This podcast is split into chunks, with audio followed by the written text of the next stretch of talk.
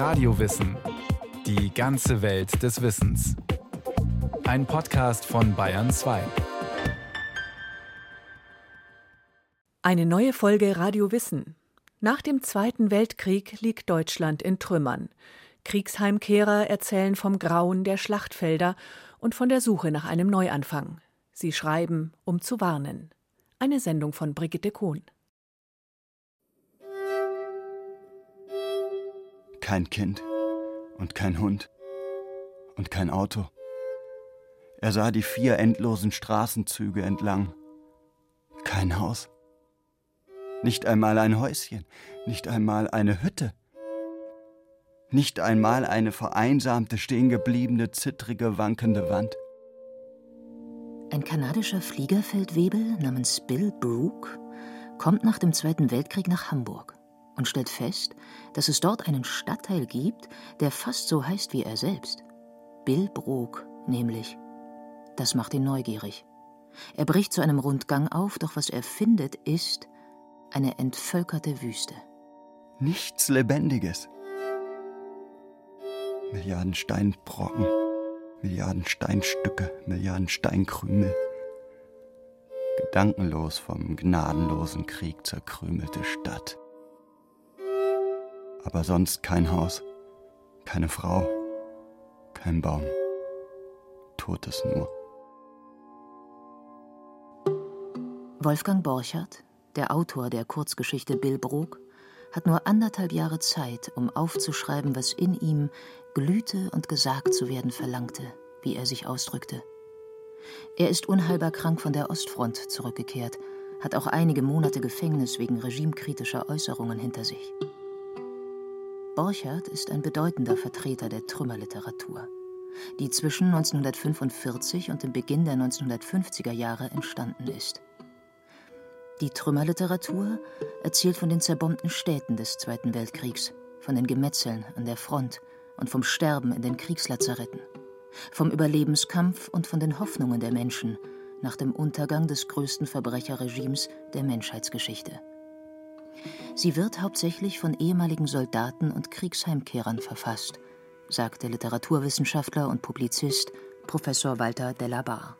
Ein Thema war, dass zahlreiche Gebäude, Städte, Köln beispielsweise zu 70 Prozent, in vielen Fällen das Rheinland, eben auch völlig zerstört gewesen ist, sondern dass wir sie auch eine Gesellschaft vorfanden, die im Wesentlichen und in großen Zügen als zerstört gelten kann. Jedenfalls der Begriff Trümmerliteratur will darauf hinweisen, dass Gesellschaft neu gefasst und neu begründet werden soll. In Trümmern liegen die Städte, in Trümmern liegen die Institutionen, die Kriegsmaschinerie, der Propagandaapparat des nationalsozialistischen Verbrecherstaates. In Trümmern liegen auch die Seelen der Menschen, schreibt Heinrich Böll, geboren 1917, Kriegseinsatz zwischen 1939 und 1945, in seinem Bekenntnis zur Trümmerliteratur. Sie lebten keineswegs in völligem Frieden. Ihre Umgebung, ihr Befinden, Nichts an ihnen und um sie herum war idyllisch, und wir als Schreibende fühlten uns ihnen so nahe, dass wir uns mit ihnen identifizierten, mit Schwarzhändlern und den Opfern der Schwarzhändler, mit Flüchtlingen und allen denen, die auf andere Weise heimatlos geworden waren, vor allem natürlich mit der Generation, der wir angehörten. Böll und Borchardt sind in ihren Zwanzigern, als sie aus dem Krieg zurückkommen und ganz neu auf der literarischen Bühne. Andere Trümmerliteraten sind um die zehn Jahre älter und haben bereits Schreiberfahrung. Alfred Andersch, Hans-Werner Richter, Walter Kolbenhoff, Günter Eich, Wolfgang Weihrauch zum Beispiel. Sie fühlen sich mit den Jüngeren wegen der gemeinsamen Fronterfahrung eng verbunden und suchen wie sie nach neuen Ausdrucksformen. Die Kurzgeschichte, nach dem Vorbild der amerikanischen Short Story, tritt jetzt auch in Deutschland ihren Siegeszug an. Wolf-Dietrich Schnurre, der mit 26 Jahren sechseinhalb Jahre Kriegseinsatz hinter sich hat, entwickelt sich zu einem Meister des Genres und sieht ihren eigentlichen Wert in der menschlichen Aussage, in der Parteinahme für die Verfemten und Unterdrückten, in der harten und unerbittlichen Gesellschaftskritik. Fast immer ist die Short Story engagiert, nie schwebt sie im luftleeren Raum. Stets zielt sie auf die augenblicklichen Verhältnisse, bemängelt, greift an, erweckt Mitgefühl und erschüttert. In ihrem Mittelpunkt steht der Mensch. Nicht der Mensch, wie er sein könnte, der Mensch, wie er ist. Geschunden, verfolgt, schuldbeladen, heimgesucht und verflucht. Auch die äußeren Umstände begünstigen die reduzierte Form. Papier ist knapp, die Zeit zum Lesen oder Schreiben auch. Viele Stunden täglich sind die Menschen damals mit der Organisation von Lebensmitteln und Heizmaterial beschäftigt. Man besitzt fast nichts. Alles ist kostbar. Das spiegelt sich in Günter Eichs berühmtem Gedicht Inventur, das er als Kriegsgefangener geschrieben hat. Es klingt ganz anders, als man es von Lyrik gewohnt ist. Dies ist meine Mütze. Dies ist mein Mantel. Hier mein Rasierzeug im Beutel aus Leinen. Das lyrische Ich hat außerdem noch ein Handtuch, etwas Zwirn, ein Stück Pappe als Matratzenersatz und eine Bleistiftmine zum Verseschreiben. Das Stichwort Verse ist das einzige, was über die nackte Gegenständlichkeit, die hier zur Sprache kommt, hinausweist und ganz leise die Hoffnung auf eine schöpferische Zukunft aufscheinen lässt. Günter Eich in einem Interview. Erst durch das Schreiben erlangen für mich die Dinge Wirklichkeit. Sie ist nicht meine Voraussetzung, sondern mein Ziel. Ich muss sie erst herstellen. Inventur ist durchaus nicht typisch für Günter Eichs Gesamtwerk, gilt aber dennoch bis heute als Paradebeispiel für den verknappten Sprachstil der Trümmerliteratur. Das Schwelgen in poetischer Schönheit verbiete sich angesichts der Zeitumstände von selbst, findet der Schriftsteller Wolfgang Weihrauch der im Vorwort zu der Gedichtanthologie Tausend Gramm auch den Begriff vom literarischen Kahlschlag geprägt hat. Die Methode der Bestandsaufnahme, die Intention der Wahrheit, beides um den Preis der Poesie. Die Schönheit ist ein gutes Ding, aber Schönheit ohne Wahrheit ist böse. Wahrheit ohne Schönheit ist besser. Eine realistische, unpathetische Sprache war für viele Autorinnen, gerade der Trümmerliteratur, äh, der jungen Literatur nach 1945 deswegen besonders wichtig, weil sie äh, ja versuchen mussten, sich gegen die bis dahin dominante öffentliche Sprache, die aus dem NS-Regime kam, durchzusetzen und zu behaupten und sich auch davon zu befreien, weil das ja große Teile ihrer äh, biografischen Erfahrungen bisher auch prägte. Das andere ist eben die auch von Pathos nicht ganz freie Sprache der sogenannten inneren Immigration, die sich doch sehr stark ins allgemein Menschliche versuchte zu retten, deswegen dem Pathos nicht ganz fremd geblieben ist. Die innere Emigration. Damit sind jene Literaten gemeint, die während der Nazizeit in Deutschland geblieben sind, mehr oder weniger angepasst, mehr oder weniger gern geduldet. Sie schreiben traditionell, Ihre Werke bieten Erbauung und Trost.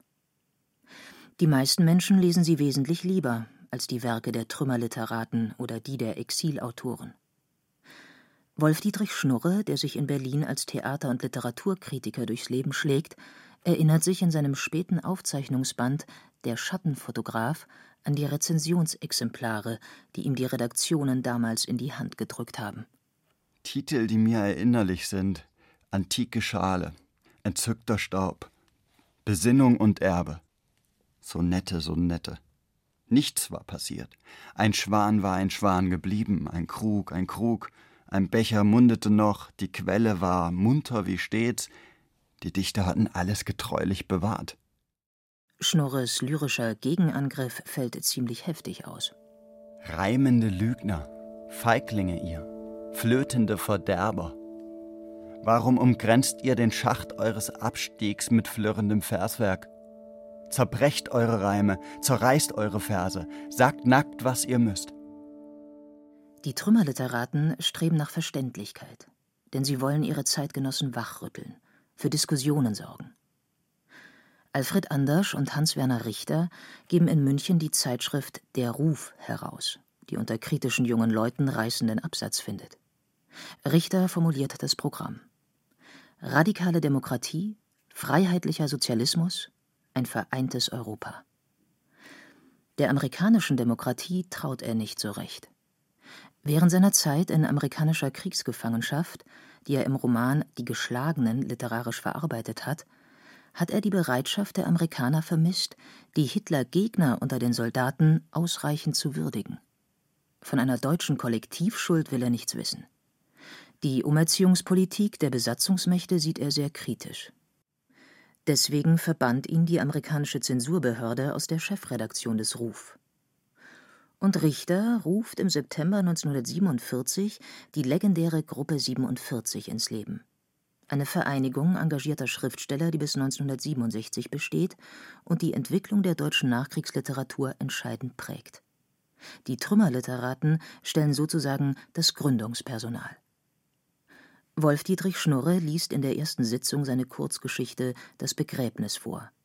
Geschrieben in der für Trümmerliteraten typischen verknappten, lakonischen Alltagssprache. Ecke Kadettenweg renn ich einen an, sagt er. Geht's denn hier zum Zebedeusfriedhof? Pfarrer, frag ich. Beerdigung? Er nickt. Wie denn? sagt er. Einen gewissen Klott oder Gott oder so ähnlich. Gott ist tot, aber nach dem großen Massensterben interessiert das keinen mehr, nicht einmal den Pfarrer. Die religiöse Beerdigungszeremonie wird bruchstückhaft und teilnahmslos durchgezogen. Gott ist zur entseelten Hülle geworden, ein toter Greis in einem Sarg. Als Relikt von gestern taucht er auch in Wolfgang Borcherts Theaterstück draußen vor der Tür auf. Keiner glaubt mehr an mich. Ich bin der Gott, an den keiner mehr glaubt und um den sich keiner mehr kümmert. Ihr kümmert euch nicht um mich. Wolfgang Borchert fehlt bei der Gründung der Gruppe 47. Er ist zu krank. Im November 1947 stirbt der 26-Jährige, einen Tag nach der Uraufführung von draußen vor der Tür. Dieses Stück, auch das Schicksal des Autors, wühlt die Menschen auf. Im Mittelpunkt steht der Kriegsheimkehrer Unteroffizier Beckmann, der sich nicht mehr zurechtfinden kann in der deutschen Gesellschaft, die ihn in den Krieg gehetzt hat? Seine bohrenden Fragen attackieren die Verdrängungsmechanismen der Nachkriegszeit. Wo seid ihr denn alle? Warum redet ihr denn nicht? Gebt doch Antwort. Gibt denn keiner Antwort? Gibt keiner Antwort? Gibt denn keiner keine Antwort? Heutige Interpreten äußern manchmal auch Kritik an draußen vor der Tür. Es bringt vieles nämlich nicht zur Sprache. Auch die meisten anderen Trümmerliteraten fassen so manches heiße Eisen erstmal nicht an oder nur sehr zurückhaltend, sagt der Literaturwissenschaftler Walter Delabar. Eines der immer wieder aufgenommenen Probleme ist naheliegenderweise der Umstand, dass die Literatur der Soldatengeneration, der Rückkehrergeneration in großem Maße vom Kriegserlebnis, von der Rückkehr in die Trümmerlandschaft des zerstörten Deutschlands handelt und weniger von Schuld, weniger davon der eigenen persönlichen Verantwortung, weniger auch vom der Problematik, dass im Krieg und im Zusammenhang mit dem NS-Regime Millionen von Menschen umgebracht worden sind, dass der Antisemitismus zu Vernichtung ganzer Bevölkerungsgruppen der jüdischen Bevölkerung in Europa geführt hat. Das fehlt in großem Maße bei vielen Texten. Einer der ganz wenigen Autoren, die sich in den ersten Kriegsjahren an das Thema heranwagen, ist Heinrich Böll. 1947 bietet er dem Rheinischen Merkur eine Kurzgeschichte über die Massenexekutionen an osteuropäischen Juden durch die deutsche Wehrmacht an. Aber die Redaktion winkt ab. Papiermangel, heißt es. Fünf Jahre später bringt sein Roman Wo warst du, Adam? die Massenmorde in den Konzentrationslagern zur Sprache. Böll entwirft ein überzeugendes psychologisches Profil des KZ-Kommandanten Filzkeit, eines hochkultivierten Musikliebhabers dessen maßloses Bedürfnis nach Kontrolle und Macht, dessen Besessenheit von der nationalsozialistischen Rassenideologie in seinen Minderwertigkeitsgefühlen wurzeln. Er selbst entspricht nämlich nicht dem arischen Ideal. Eben das macht ihn so gefährlich. Als der Krieg ausbrach, sträubte er sich, unabkömmlich gestellt zu werden, bewarb sich bei den Totenkopfverbänden und wurde zweimal nicht angenommen – weil er schwarzhaarig war, zu klein und offenbar dem pygnischen Typus angehörte. Niemand wusste, dass er oft stundenlang verzweifelt zu Hause vor dem Spiegel stand und sah, was nicht zu übersehen war. Er gehörte nicht dieser Rasse an, die er glühend verehrte. Filzkeit ist ein deutscher Täter, ein deutscher Massenmörder. Keine Frage. Doch die Hauptpersonen in Bölls Erzählungen unterscheiden sich deutlich von ihm. Es sind sensible junge Soldaten, die mehr Mitgefühl als kritische Distanz erzeugen.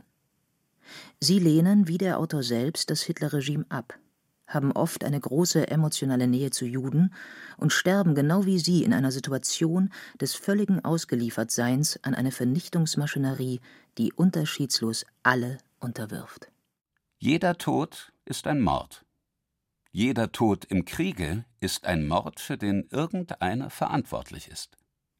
So heißt es in Bölls Erzählung Der Tod war pünktlich. Viele Interpreten heute finden diese Zusammenschau grenzüberschreitend und unangemessen. Die jungen Autoren damals stehen aber noch ganz im Bann des Sterbens an der Front und in den Lazaretten. Ihnen fehlt der Abstand. In Wanderer kommst du nach Spa hat Böll ein solches Sterben beschrieben. Das Sterben eines Jugendlichen, den man in die letzten Abwehrkämpfe um seine Heimatstadt gehetzt hat, in einem Lazarett, das vor kurzem noch seine Schule war. Von den Wänden schauen abendländische Geistesgrößen in Form vergilbter Fotografien oder Gipskopien auf die Verwundeten herab, die selbstständiges Denken nie gelernt haben, in diesem Schulsystem nicht, und die jetzt hier liegen und sich in Qualen winden. Ich wollte mich aufstützen, aber ich konnte es nicht. Ich blickte an mir herab und nun sah ich es. Sie hatten mich ausgewickelt und ich hatte keine Arme mehr, auch kein rechtes Bein mehr und ich fiel ganz plötzlich nach hinten, weil ich mich nicht aufstützen konnte. Ich schrie. Der Arzt und der Feuerwehrmann blickten mich entsetzt an, aber der Arzt zuckte nur mit den Schultern und drückte weiter auf den Kolben seiner Spritze. Die Spritze soll dem Todgeweihten die Schmerzen nehmen. Helfen kann ihm keiner mehr. Für das Leiden der deutschen Soldaten ist das Lesepublikum der Nachkriegsjahre empfänglich für die Verbrechen der Wehrmacht oder für widerständiges Verhalten nicht. Alfred Andersch autobiografische Erzählung Die Kirschen der Freiheit löst 1952 eine erregte Debatte aus. Denn der Autor erzählt von seiner Desertation, von seinem Überlaufen zu den Amerikanern in der letzten Kriegsphase. Ein ungeheuerliches Verhalten für einen Angehörigen der Wehrmacht, selbst noch in den Augen vieler Nachkriegsdeutscher. Ob diese Desertation wirklich so stattgefunden hat, daran sind in der jüngeren Forschung Zweifel aufgetaucht. Die biografische Quellenlage ist unklar. So oder so. Trotz seiner eigenen Flucht nimmt Anders seine ehemaligen Kriegskameraden in Schutz. Die deutschen Soldaten haben das Gesicht gewahrt. Aber es hat im letzten Kriege niemals eine Wehrmacht gegeben, sondern einzig und allein Millionen bewaffneter Männer deren größerer Teil nicht die geringste Lust hatte zu kämpfen. Die Unterscheidung zwischen unschuldigen oder wenigstens schuldlos schuldigen jungen Soldaten und den überzeugten Nationalsozialisten der Vätergeneration ist in den frühen Nachkriegsjahren weit verbreitet. Nur Walter Kolbenhoff, ein heute fast vergessener Autor, macht da nicht mit. Er weiß, dass das Regime die jungen Leute systematisch ideologisiert hat im großen Stil und sehr erfolgreich. Sein Roman Von unserem Fleisch und Blut, 1947 erschienen, handelt von einem fanatischen 17-jährigen Hitlerjungen, der auch in den letzten Kriegstagen, als längst alles verloren ist, unerbittlich weiterkämpft und jeden niederschießt, der ihm im Weg steht. Die Flammen loderten in den Himmel, und er fühlte, dass er sich in dieser Nacht verschworen hatte, für die Idee zu sterben. Er hatte zu sich selbst gesagt, jetzt erst weiß ich, dass ich lebe. Mein Leben hat nur einen Sinn, sich zu opfern. Der Sinn meines Lebens ist zu sterben. Das Leben war das Festbinden des Stahlhelmes und die Ausrottung der anderen. Die meisten sind weich, sagte er, aber ich bin hart. Ich führe die Befehle aus, die mir gegeben werden, ohne zu fragen. Aber auch bei anderen Autoren finden sich Schuldeingeständnisse. Man muss nur etwas genauer hinschauen. Es steigert sich im Laufe der Jahre, sagt der Literaturwissenschaftler Walter de la Barre. Ich denke, dass das Bewusstsein von Schuld tatsächlich vorhanden gewesen ist, aber dass es eben aus der Perspektive des einzelnen betroffenen Subjektes heraus überhaupt erst neu entwickelt werden musste, um überhaupt sein gesamtes Potenzial, seine gesamte Gewalt zu entwickeln. Und die Zukunft? Woran kann man noch glauben? Worauf darf man hoffen?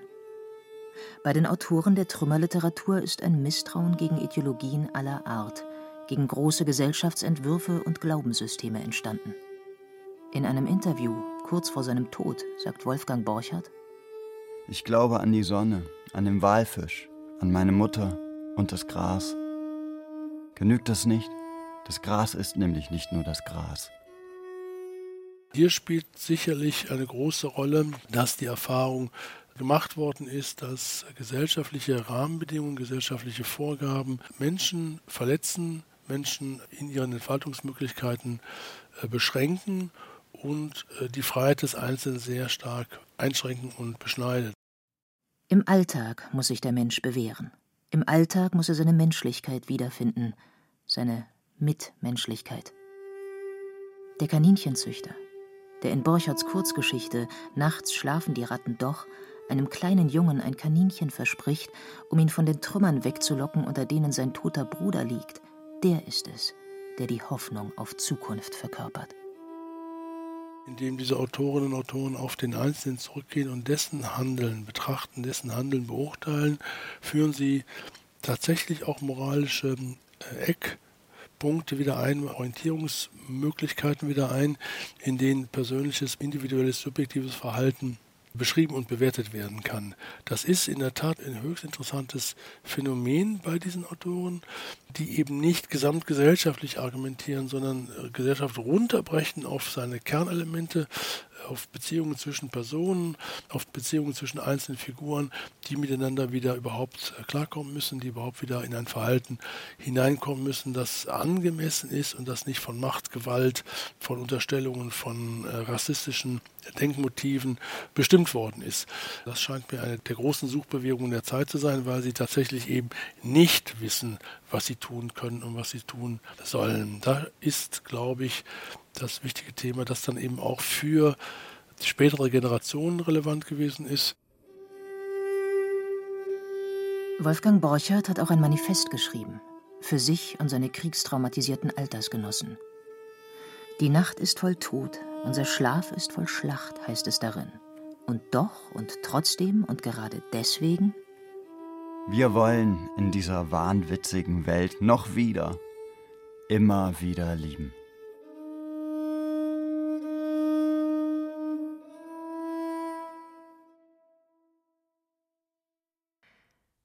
Das war Radio Wissen, ein Podcast von Bayern 2.